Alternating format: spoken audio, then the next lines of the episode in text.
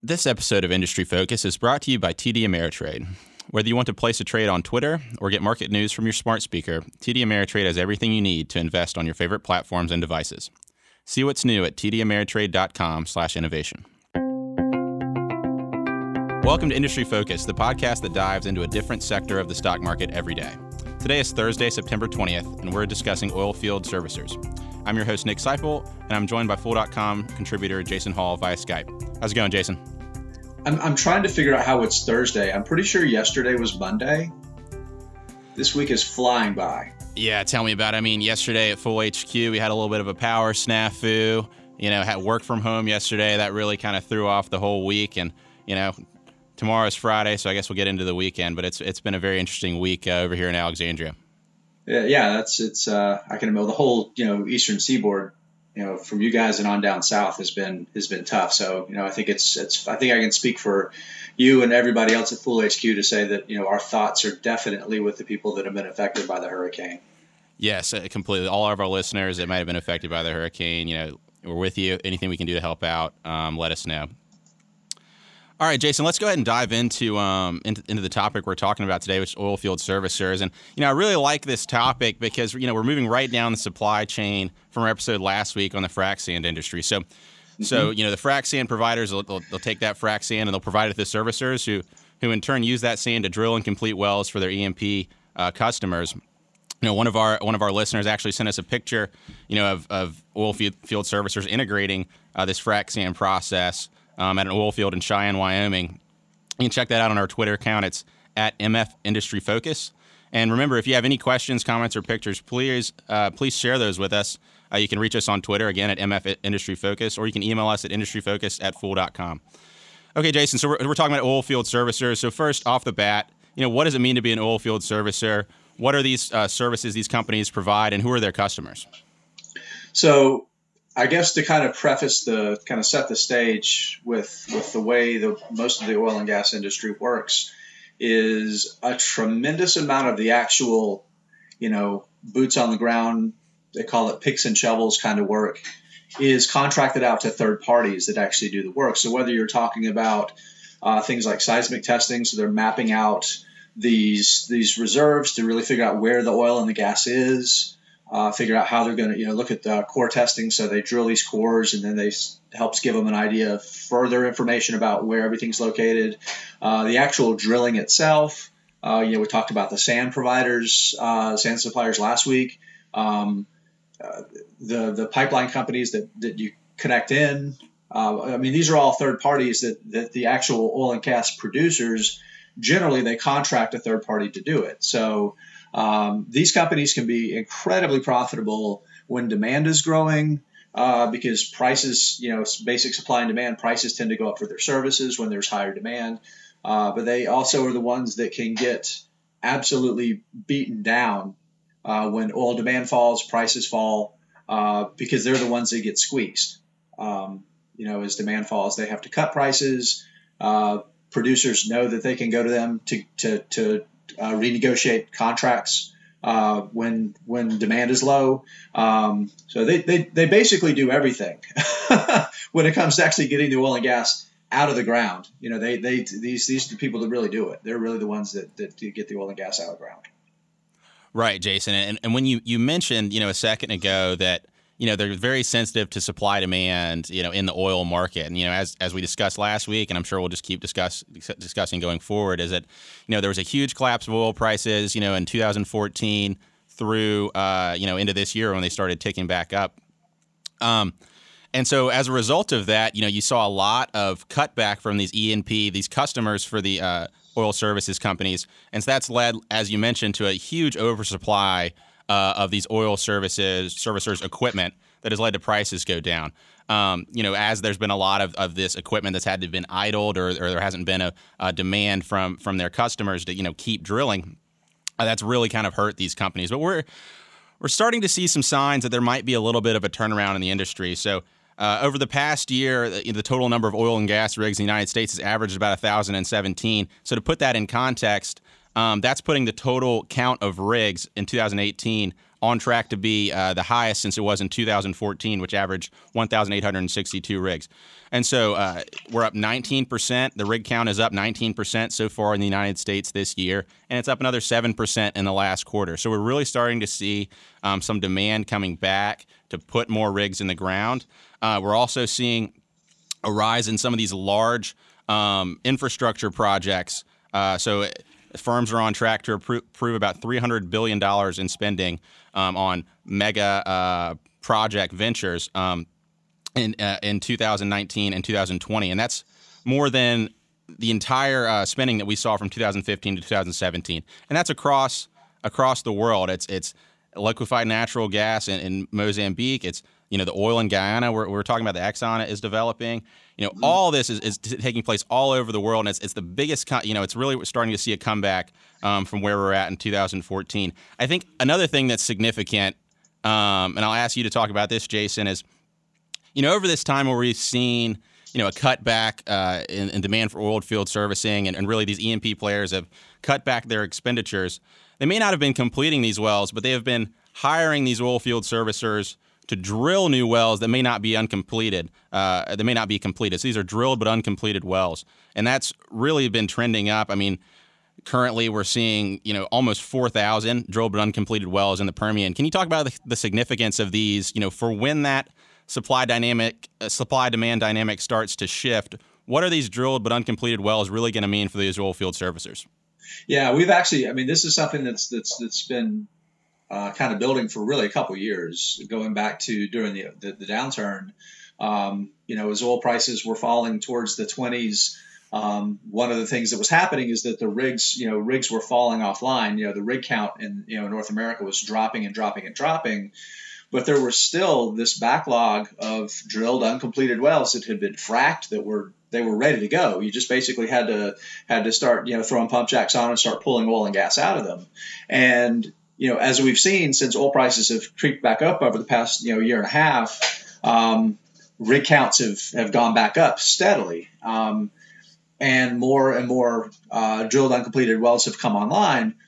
But the count of drilled uncompleted wells has continued to grow, and I think the biggest part of it, if you look at, you know, the Permian, we hear so much about that. We talked about it last week, and I'm sure we're going to be talking about it, you know, constantly, pretty regularly for the next few years.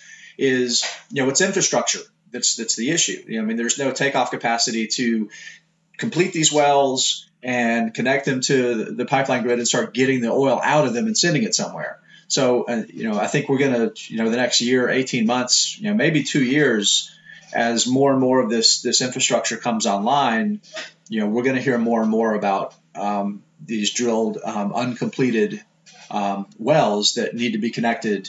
And I think the kind of the bigger picture of that is when you think about some of the oilfield service companies, is really over the next year, especially if you think about shale, you think about North America, you know, there could be some kind of a lull, depending on how things play out, simply because there are so many wells that are ready to start producing, but it's going to take time to get the capacity to get the oil out of those wells.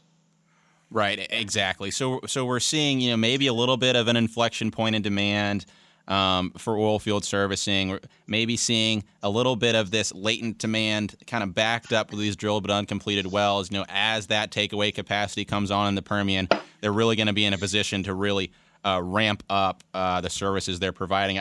I do want to point out one other issue that, you know, as this ramp up occurs, may affect these oil field servicers is, you know, during that the pullback in the oil market 2014 through the beginning of this year, there was a significant amount of layoffs across the industry that's really shrunk the workforce.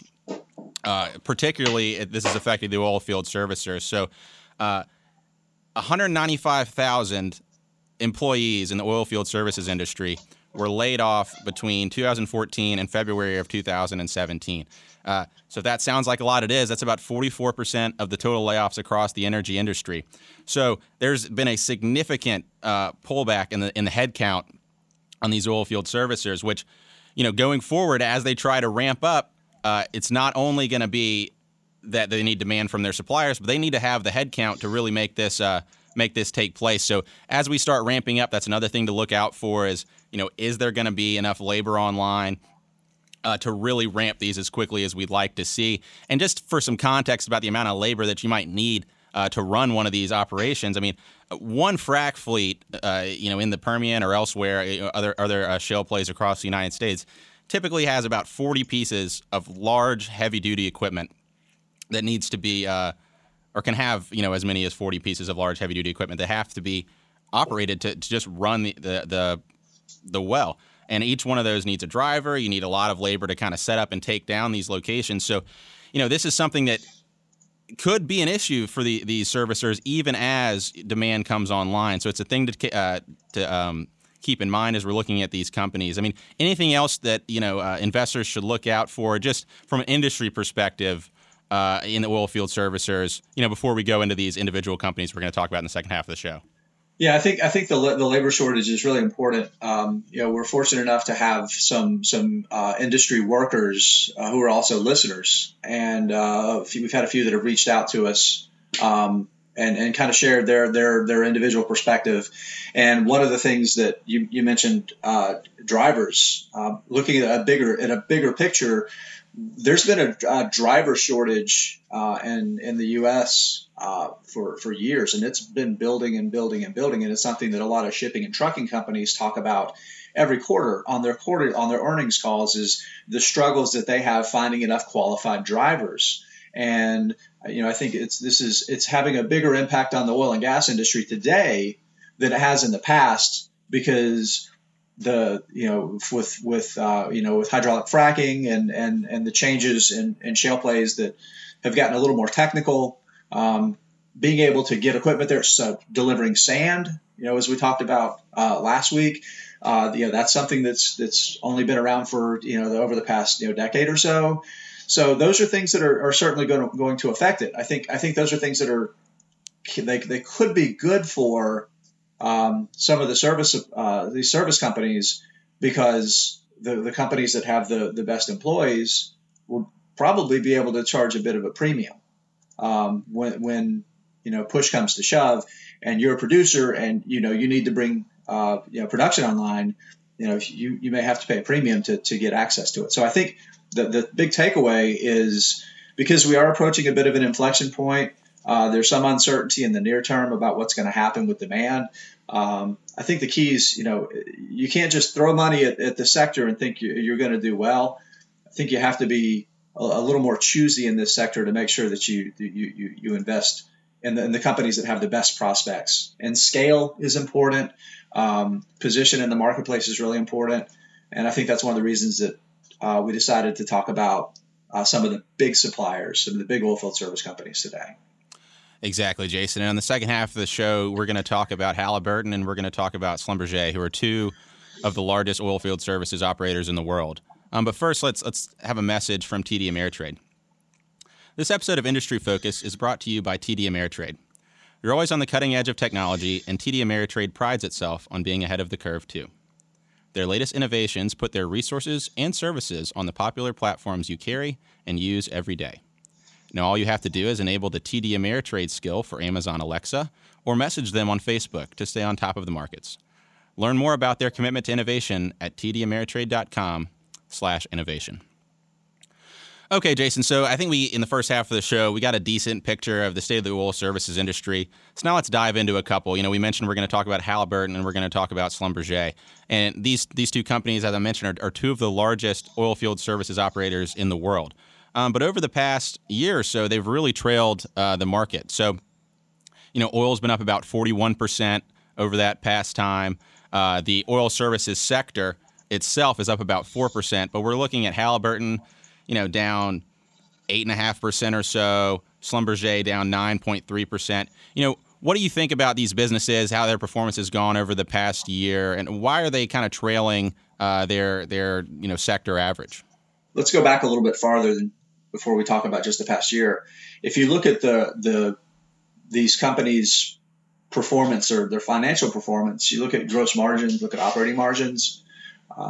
Both are still producing operating margins that are substantially lower today than they were when oil prices were higher, which, makes sense because, oil prices are an indicator of demand, rolls back to their services, what we were talking about before. It's, how much of a premium can they charge?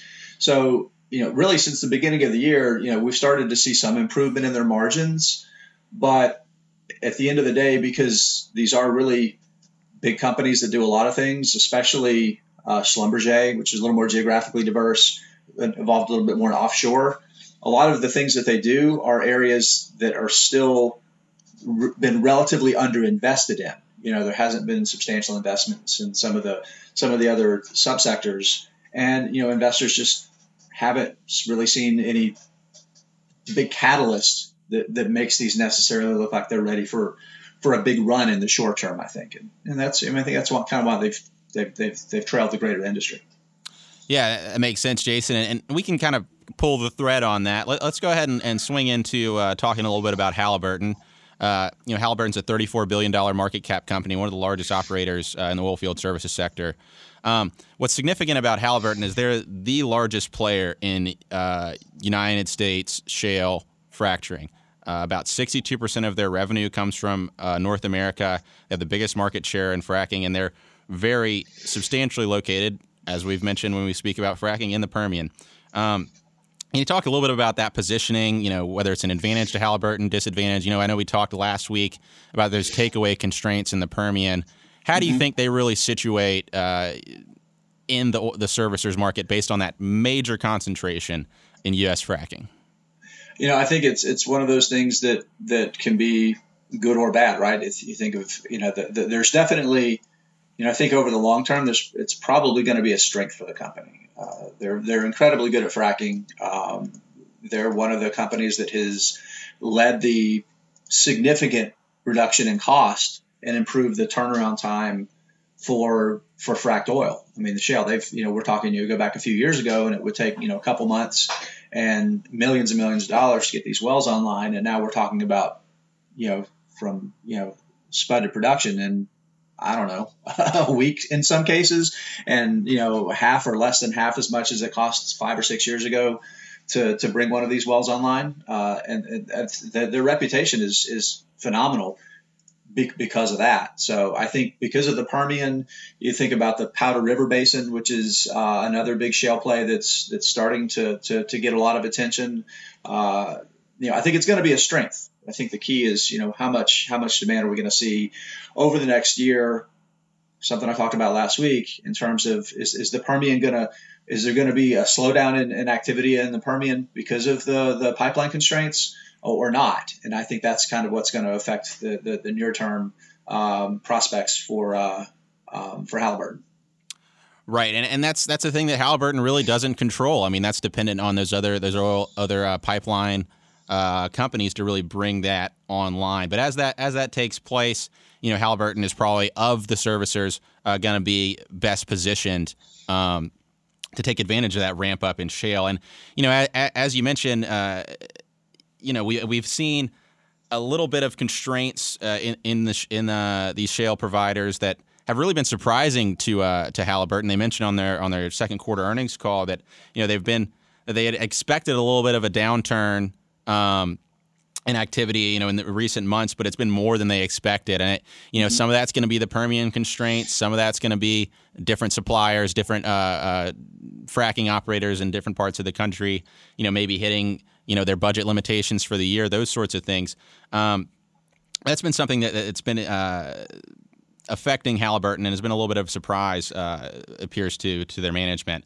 Another thing you mentioned too, go ahead, sorry. I was just going to say, Jeff Miller, their CEO, also talked a little bit about inflation in the second quarter earnings call. The fact that they're starting to see increased maintenance expenses, trucking. Here goes that again. Trucking costs are going up, so they're starting to feel some of those. Some of those costs are going up, and they can't necessarily pass all of those costs along to their customers. So there's some challenges there. One of the things that he talked about, and actually something that one of our listeners that wrote in that worked in the industry talked about, is how they're seeing more use of containerized sand and some of the logistic services that the sand providers are offering to help to kind of help offset some of that inflation. So there are things that they're doing to kind of help offset some of those cost overruns, but you're spot on. I think it's happening faster than they expected. Exactly. And I do want to mention too, Halliburton presented at a Barclays Oil Conference earlier this month. They said they do expect, over the long term, that they will reach returns that were as high as they were back in the 2014 cycle. But just important for investors to remember, with these constraints in the Permian, with these other factors affecting shale players in the United States, that's going to be a major contributor to Halliburton's performance going forward. So just be watching it over the next 18 to 20 months, see how this takeaway capacity plays out. And, if it starts to come online in a significant way, Halliburton's going to be in a position to take advantage of it. Let's go ahead and swing into Schlumberger. It's got $84 billion market cap. So, from a market cap perspective, it's about twice as big as Halliburton. You mentioned more geographically diverse. Why don't you give us a little bit of a rundown? Where does Schlumberger operate? What are their core competencies? A little bit about the company from that perspective. Yeah, so first of all, it's definitely a bigger company. It's also more diverse in its services as well. So you think about from a geographic perspective, less than 40% of its revenue comes from North America, Schlumberger's that is, whereas Halliburton gets well over half of its revenue comes from North America. Schlumberger started to see some growth in its offshore work. This is a company that has invested in expanding its equipment side of its business as well. It acquired Cameron International, probably a couple of years ago now. A lot of what Cameron does is subsea and offshore, underwater equipment. So that's kind of where Schlumberger has been investing and kind of building out its business, while Halliburton is really kind of gone, I don't want to say all in on shale, but it's certainly hedging its bets more towards the shale side. So I think that's one of the things that's really makes Schlumberger really interesting right now, is because we've seen far less investment in offshore. We've seen far less investment in some of the more traditional.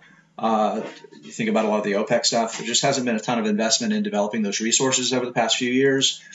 And I think we're getting to a point where, because of the decline of the output from those types of assets and the need to invest, I just don't think shale can necessarily replace all of that lost capacity. I think that Schlumberger is in a really interesting position over the next few years, where we're already starting to see some of those investment dollars flowing back. Right, and that's, again, something we mentioned in the first half of the show.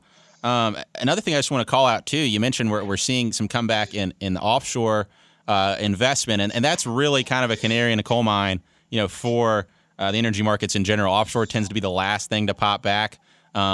So if we're really seeing some ramp up over there, that's really a bullish sign for the oil market. I do want to call out a little bit that, while Schlumberger is not primarily focused in the Permian, they have, or in the North American shale more broadly, Schlumberger still is making some significant investments there. So They're up 43% year over year in their North American production. Beginning of this year, they purchased Weatherford International's pressure pumping and pump down equipment for $430 million in cash. It's known as their OneStim service. It had originally been planned to be a joint venture with Weatherford to kind of help compete with Halliburton in the Permian. You were going to bring together, Weatherford's pressure pumping expertise with some of Schlumberger's services, manufacturing capacity, supply chain, with Schlumberger's services.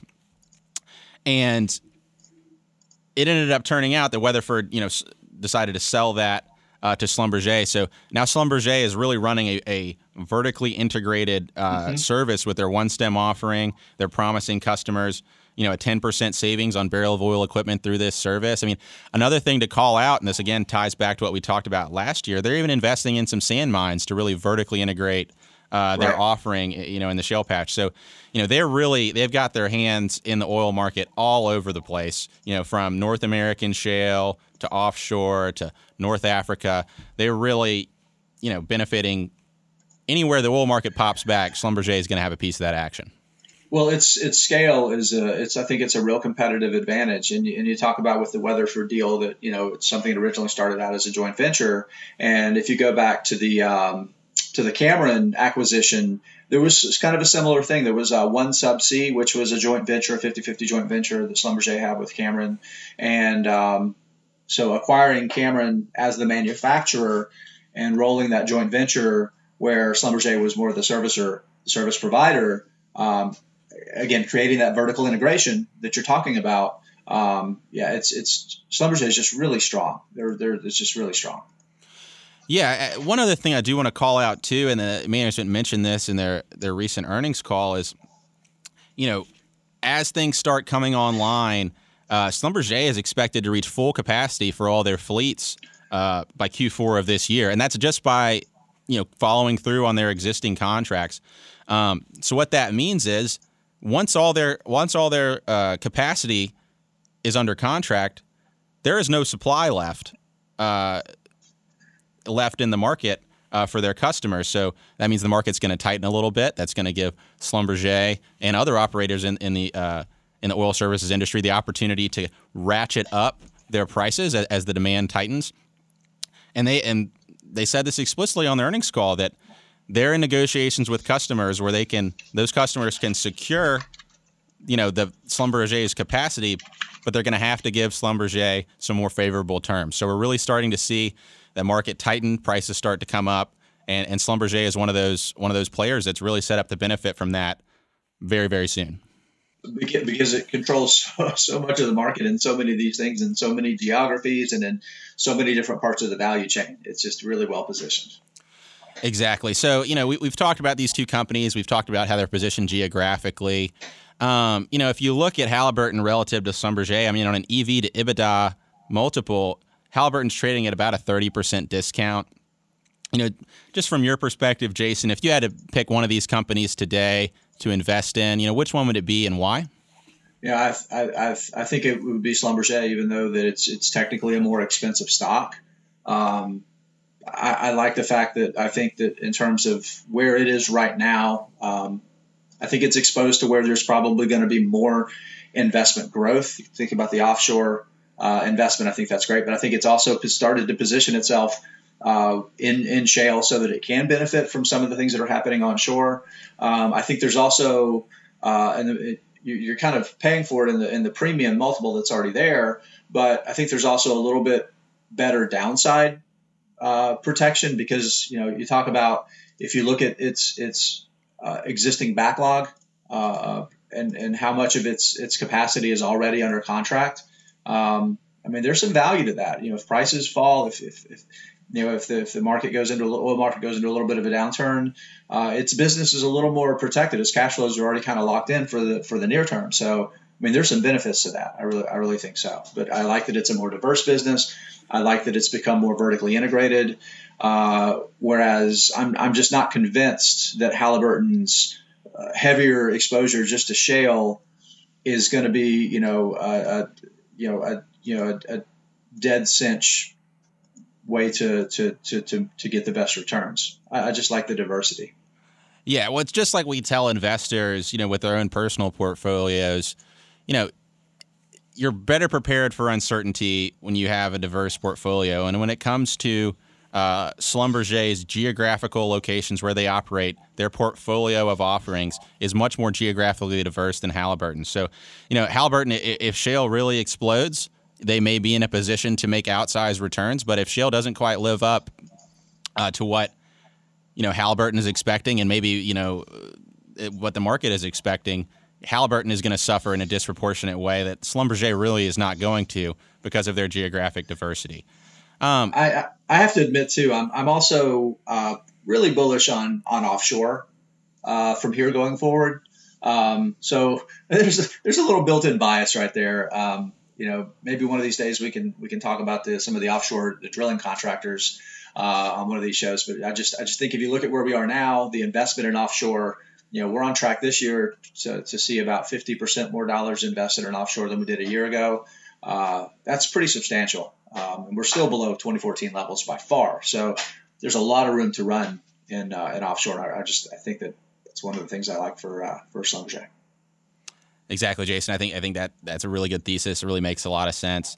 I mean, last thing going away, for listeners, if they're thinking about getting involved, in the oil field services industry, just broadly, and we may have touched on some of these points, but just to really draw them out for investors, what are the things they should be watching? If you're already in the space, what should you be watching, that will point out your thesis may be changing? What are the important, 2 or 3 things investors should really pay attention to if they're interested in this space? So I think the first thing you have to look at with any individual companies, especially if it's a specialist company that does only 1 or 2 things or only works in a specific geography, you really want to look closely at the balance sheet. The companies that are more leveraged are the ones that are going to get just absolutely beaten down. You have to protect on the downside in this space. So you don't want companies that have taken on too much risk with a ton of debt, don't necessarily generate the cash flows that are going to be secure when there's a turndown. So that's, I think that's one place that you have to start with any of these companies is understanding their balance sheet. I think you also need to spend some time, if you are looking at any of the smaller guys that are doing certain things in certain areas, really understand that play, understand who they're competing with, who are their potential customers, just kind of piecing together those little pieces of the relationships.